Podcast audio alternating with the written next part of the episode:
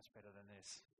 And so, therefore, what a distinct privilege to open up the Word of God and to hear from Him uh, this morning as well. You know, ever since Jesus first rose from the dead, Christians all around the world have gathered to celebrate the gift of new life through the resurrection. And so I want you to open up your Bible if you have one. If you don't have one, not a problem. It's going to be up on the screen for us to John chapter 3. Uh, we're going to hear and see Jesus interacting with a highly religious man and we're going to learn about what it teaches us about God and about ourselves. And then straight after, we're going to celebrate together the gift of baptism and see for ourselves what God has been doing uh, in our community. So if you have a Bible, uh, John chapter 3, and I'm going to read from verse 1. This is the word of God to us this morning, church.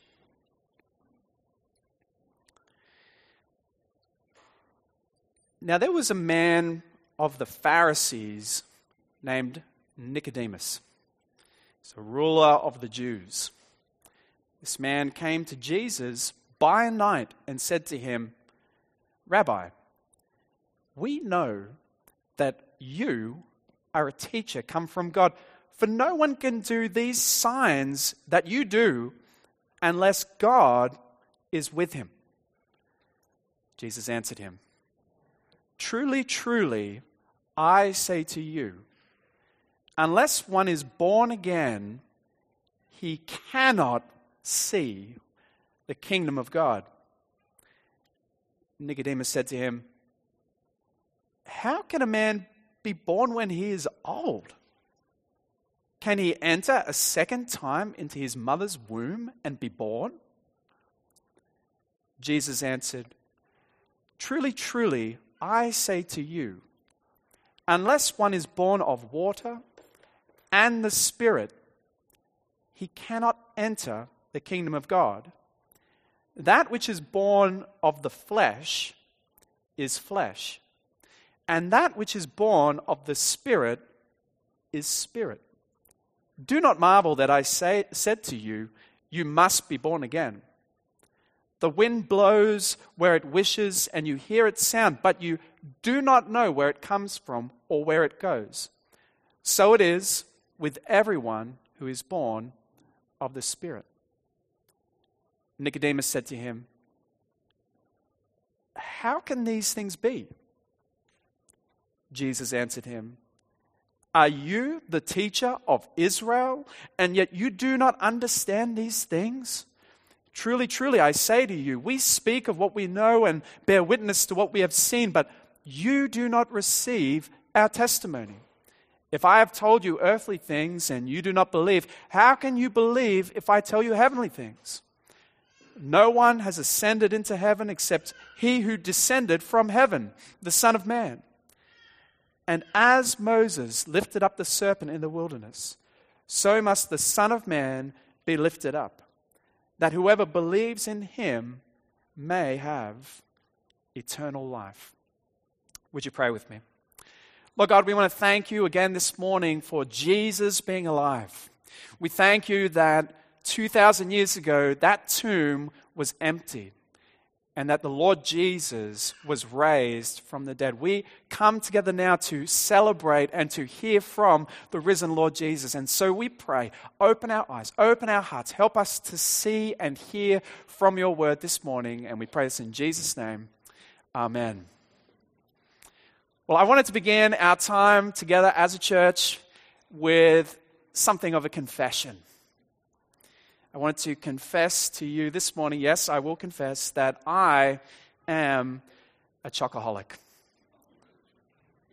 Uh, stretching back many years ago, Charlotte and I were still dating. Uh, Charlotte is now my wife. And uh, we were enjoying a block of Cadbury's chocolate, milk chocolate. Uh, you might be familiar with it. Very, very nice chocolate. And uh, Charlotte reached down to grab her first piece and felt, to her dismay, just the wrapper and said, What? You made this whole thing before I even took one. I am a chocoholic. Uh, hitting my mid 30s, I'm no longer immune. I experience seeing that sort of increasing weight gain around the waist. I have to be careful. But the good news is, I made a New Year's resolution. I made a New Year's resolution, uh, and I had about eight weeks of success. Uh, the bad news is, I've relapsed. Um, but the good news is, I can stop anytime I like. See, the problem with diets is you only need to keep them for the rest of your life. Uh, we all intuitively know that New Year's resolutions are difficult to keep. Uh, my sweet tooth, though, is a pretty small example of how difficult it can be to change old habits. The question I want us to think about together this morning is what about when there are more serious things in your life that you need to change? You find yourself blowing up in anger at your small children again. You try to apply yourself to your studies, to your work, and you find yourself continually distracted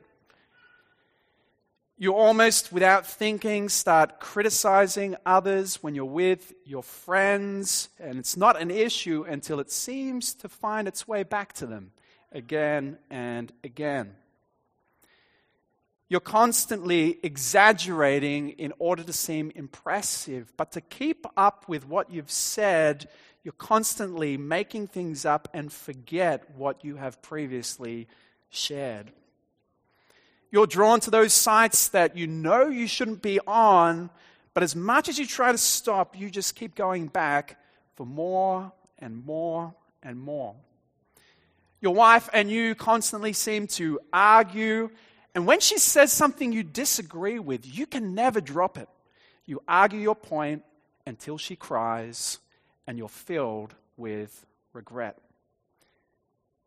It's not just that we struggle to change with things in life. More than that, the consequences for doing wrong in the eyes of others in our culture, in many ways, is on the rise. In our culture, it's easy enough while you're part of the in crowd uh, and caring about the right things, ticking the right boxes to get along just fine. The issue is when you mess up, when you make a mistake.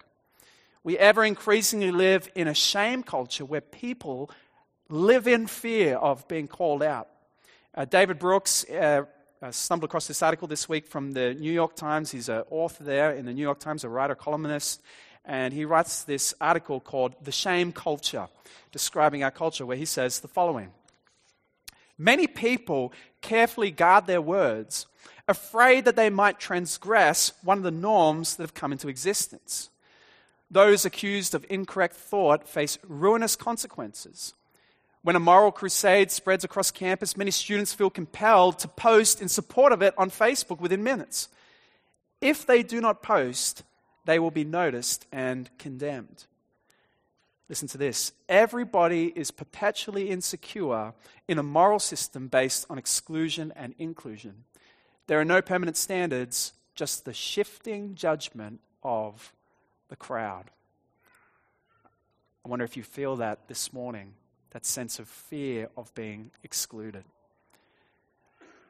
You know, in many ways, our culture's cry and the cry of every Disney princess is this you can be whatever you want to be, whoever you want to be.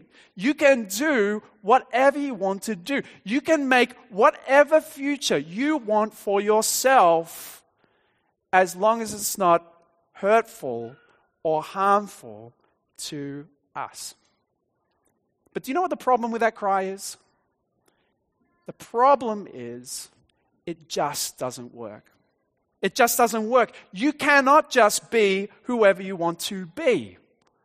And our passage this morning is going to show us why that is the case. If you're a note taker this morning, I've entitled this message The Myth of Self Transformation. And I really am going to be seeking to convince you of one thing as we study the interaction of this deeply religious man uh, with three different things that he missed in his encounter with Jesus. But my hope is to convince you this morning simply that you cannot transform yourself, But because of the resurrection of Jesus, Jesus can transform you. That's what I believe this text shows us this morning that self transformation is a myth and a lie. You cannot transform yourself. But because of Jesus' victory over the grave, he can transform you.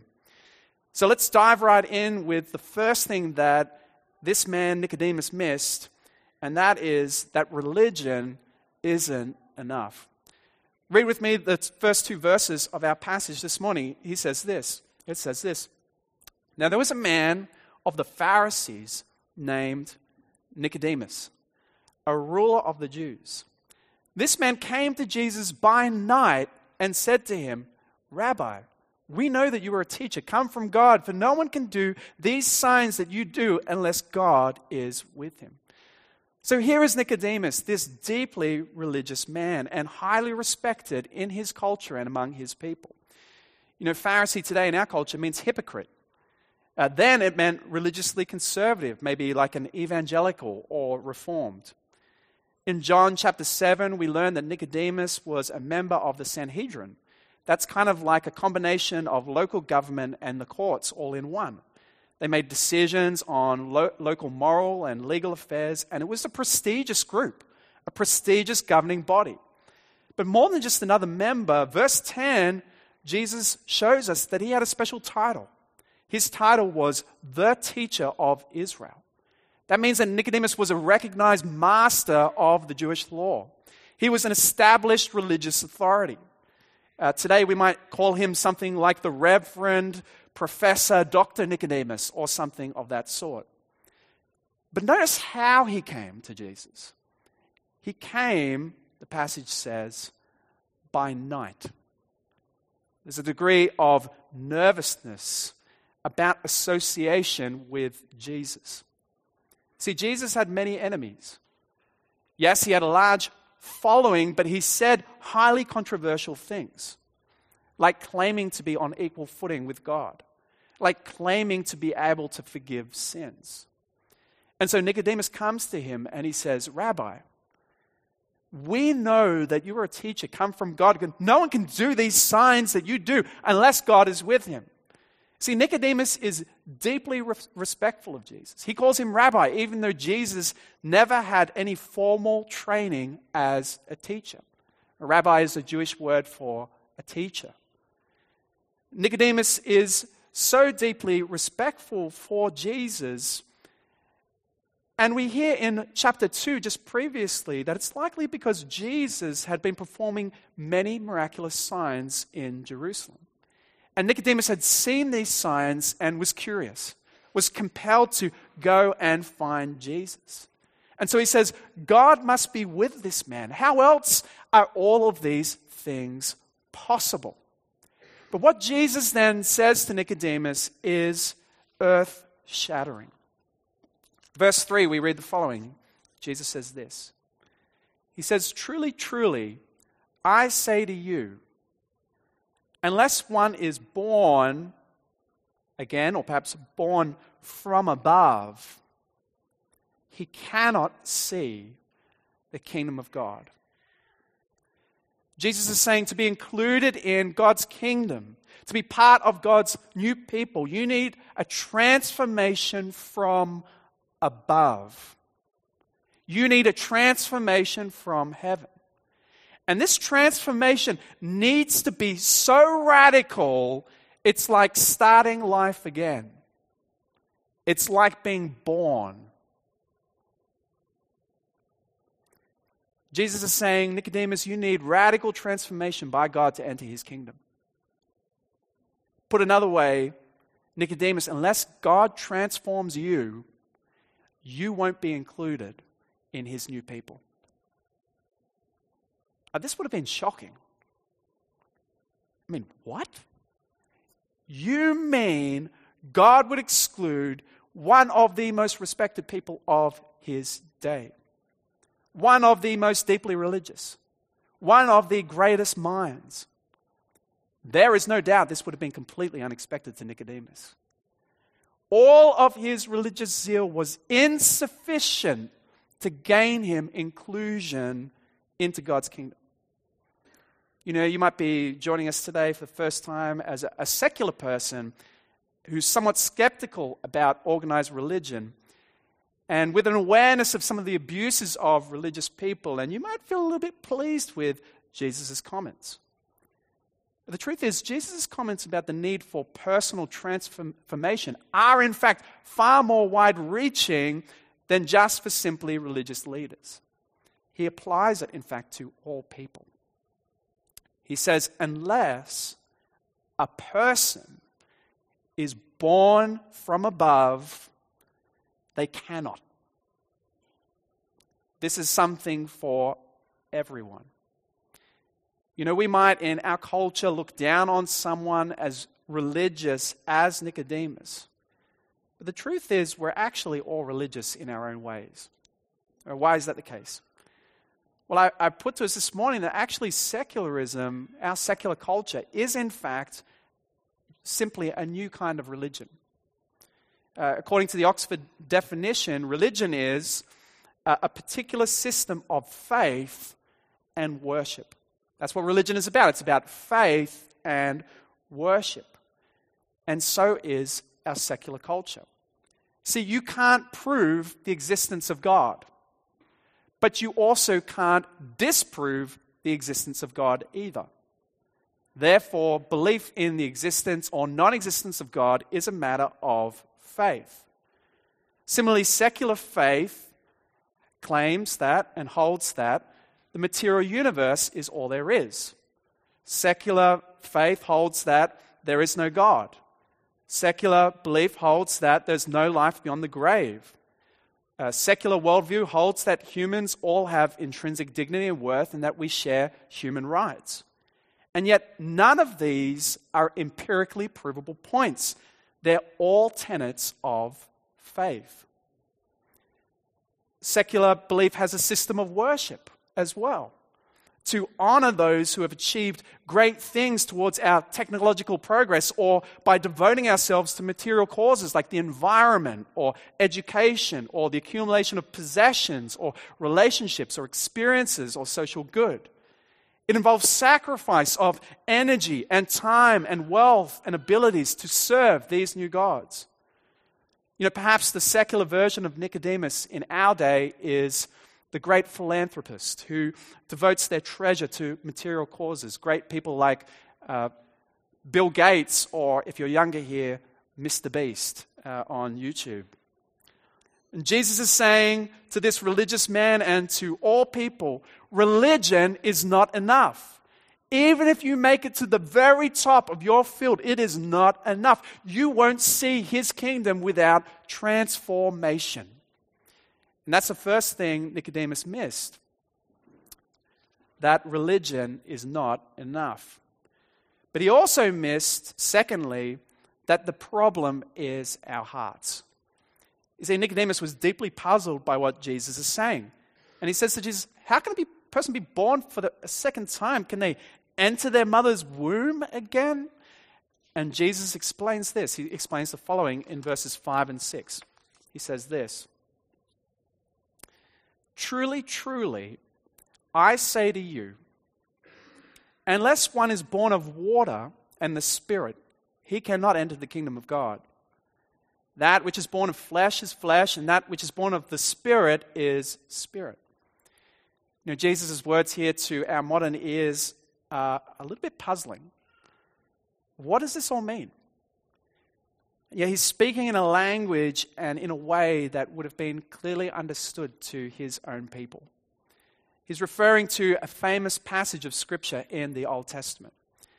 God's people at this time had repeatedly rejected God for wild living, selfish gain, and other gods. And God had allowed them to be conquered by the Babylonian Empire and taken into exile in modern day Iraq. And so we read the following from the prophet uh, Ezekiel in Ezekiel chapter 36. He says to God's people at this time, away in Iraq, he says this I will take you from the nations and gather you from all the countries and bring you into your own land. And I will sprinkle clean water on you, and you shall be clean from all your uncleanness. And from all your idols I will cleanse you. and I will give you a new heart, and a new spirit I will put within you. And I will remove the heart of stone from your flesh, and I will give you a heart of flesh. And I will put my spirit within you, and cause you to walk in my statutes, and be careful to be, obey my rules. See, God promised to these scattered people that He would gather them and He would sprinkle water on them to cleanse them, and He would give them a new heart and a new spirit. You see, the root issue for these people wasn't simply that they were living the wrong way, but that they had hearts that were like stones, that didn't love God and didn't want to change. You know, the idea of a heart of stone, it's a beautiful word picture, isn't it? If you get a stone and you put it in your heart, uh, in your hand, and you squeeze it, what happens to that stone? Nothing happens. And that's what the picture is. It's a picture of people that are resistant to change, that are unmovable. And God's promise to his people is heart transformation. That he will soften their hearts, that he will give them his spirit, that he will give them the same desires that God himself has. And what's Jesus saying here? Jesus is explaining to Nicodemus that everyone has a physical birth but that what is needed is birth from above, a spiritual birth. What we need is not to simply improve ourselves, to, to, to one who could attain, no one could attain greater personal achievement than what Nicodemus had achieved. He was part of the elite ruling class. He was pious. He was the master of the scriptures. He was highly respected. What we need is heart transformation to change our deepest desires. And yet, it's not that simple, is it?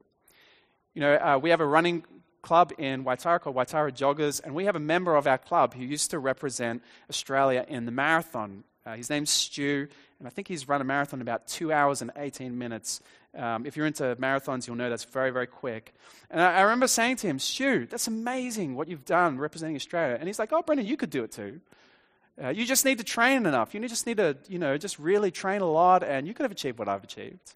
Now, let's just park for a moment the ludicrous physical side of things that simply is not possible for me. There's a deeper issue I have, isn't there? Even if I had the physical ability, I just don't want to.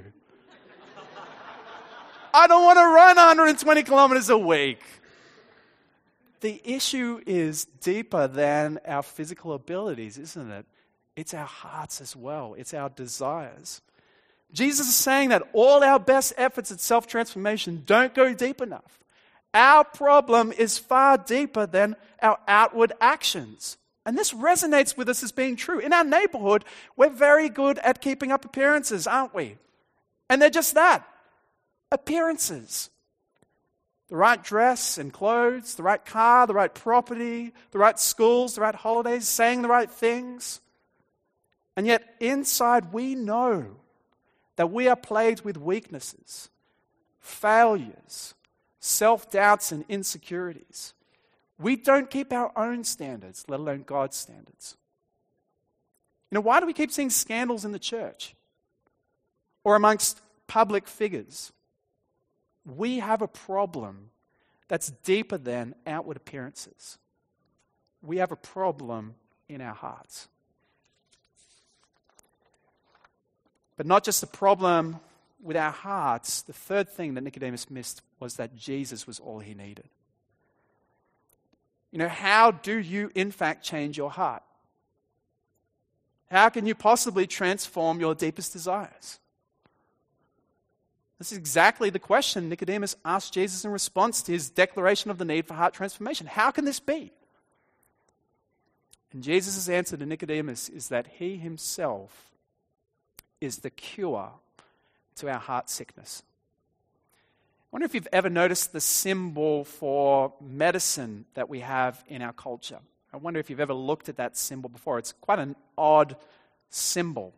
It's like a little pole, and there's a snake wrapped around it as well. It seems quite strange, doesn't it? It's actually taken from the Old Testament. Uh, there was a plague of venomous snakes amongst God's people. And these snakes had killed thousands of people. And God instructs Moses to make a bronze snake and put it on a pole so that anyone who looks at it will be healed. It's kind of appropriate as a symbol for medicine when you understand that. Now, let's keep that in mind and read together what Jesus says to Nicodemus. In verse 13 of our passage, Jesus says, No one has ascended into heaven except he who descended from heaven, the Son of Man. And as Moses lifted up the serpent in the wilderness, that's the healing serpent, so much must the Son of Man be lifted up that whoever believes in him may have eternal life. How can I change my heart? How can I transform what's wrong with my deepest desires? Jesus is saying, just like the snake that was lifted up in the wilderness, and anyone who looked at it would be healed, I'll be look, lifted up on the cross and simply look at me and you'll be healed. Something incredibly simple. Look to Jesus on the cross and experience transformation. Now, if you're here today and you're not a religious person, the Bible agrees with that sense you have that all people carry a deep dignity and a deep worth and value. The reason the Bible gives is that we were made in the image of God Himself. And therefore, we're made by Him to reflect and represent His very nature. See, according to the Bible, our value is not in what we achieve in this life, it comes from who made us in the first place. Our purpose is to be like Him, to share His same heart, to love God, and therefore to love others that God has made. But the reason for the sickness in our hearts isn't simply our circumstance. It's not simply our parents or the things that have been done to us. It's not our experience in life. It's not the result of bad governance or a lack of opportunity. It's because we've been cut off from the loving heart of God Himself. We were made to love and serve God and to sacrificially love and serve others. But Adam and Eve chose instead to chart their own path. They chose the path of self determination. But we were designed to be sacrificial servants of God, to love and serve Him and to love and serve others, and yet we have become self obsessed. We are so focused on ourselves, we're enslaved to our own passions and desires. They own us. Why do we keep doing the things we really don't want to do over and over again? Why do we find it so hard to genuinely care for others and to care about others? We've become trapped by our own cravings, and we continually reject God's good purposes for us. And our rejection of God, that's the cause of the inner turmoil we feel. That's the cause of our heart sickness.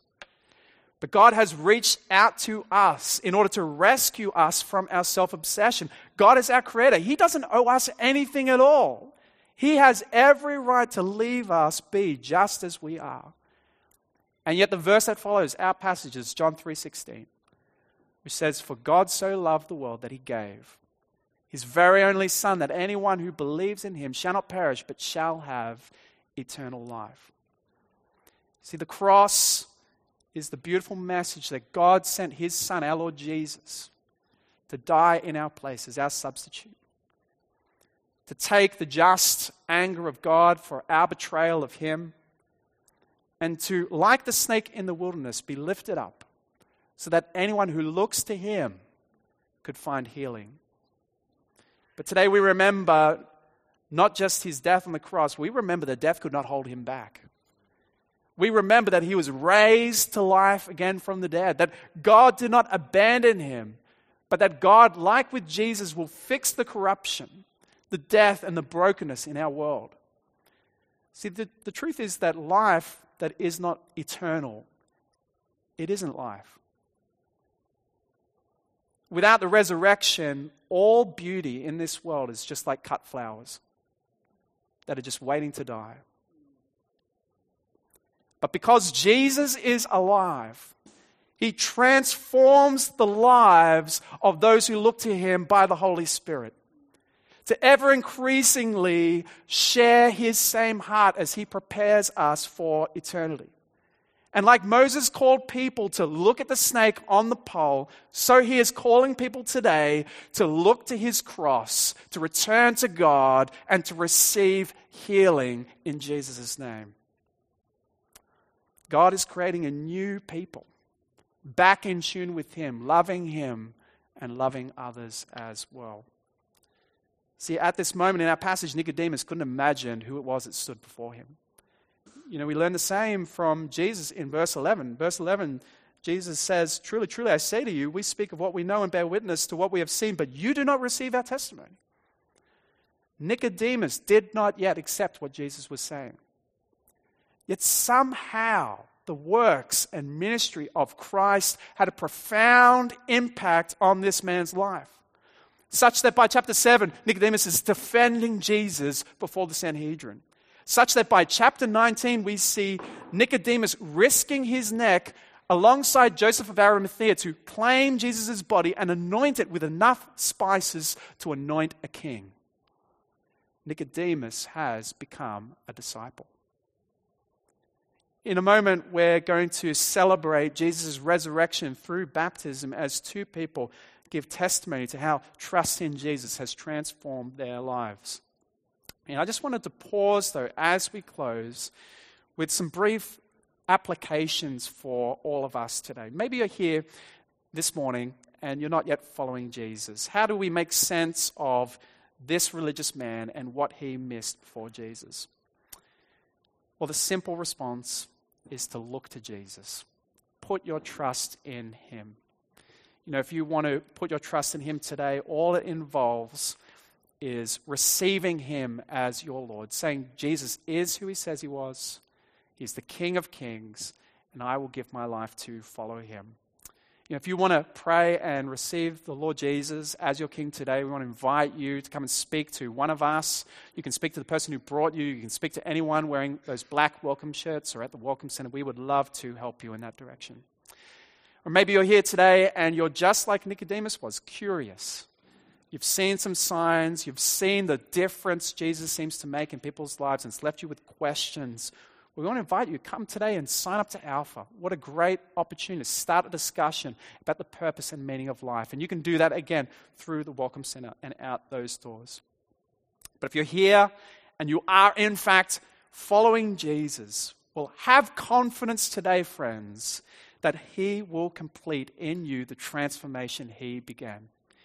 You know, if you met me many years ago, uh, many years ago, you, you might not believe uh, what I was like. You know, I may still today be struggling with eating chocolate, but God has performed an amazing work in my life. You know, many years ago, I was a young man who was deeply obsessed with myself. I was paralyzed by what people thought of me, and I constantly lived in fear of disappointing others. And yet, through the work of the Lord Jesus in my life, I've experienced a transformation. God is ever increasingly changing my heart to love and care most of all about Him and others. And I believe today that, that for all of us, whether you're new to Jesus or you've been following Him for many years, the beautiful hope we have is that He never leaves things half done and that He will complete what He began. See, friends, Self transformation is a myth, it's an illusion. But through faith in the Lord Jesus, you can be transformed in a way greater than anything you can imagine to share the heart of Christ Himself. Would you pray with me as we close our time? Lord Jesus, we want to thank you today for the beautiful gifts of knowing the Lord Jesus.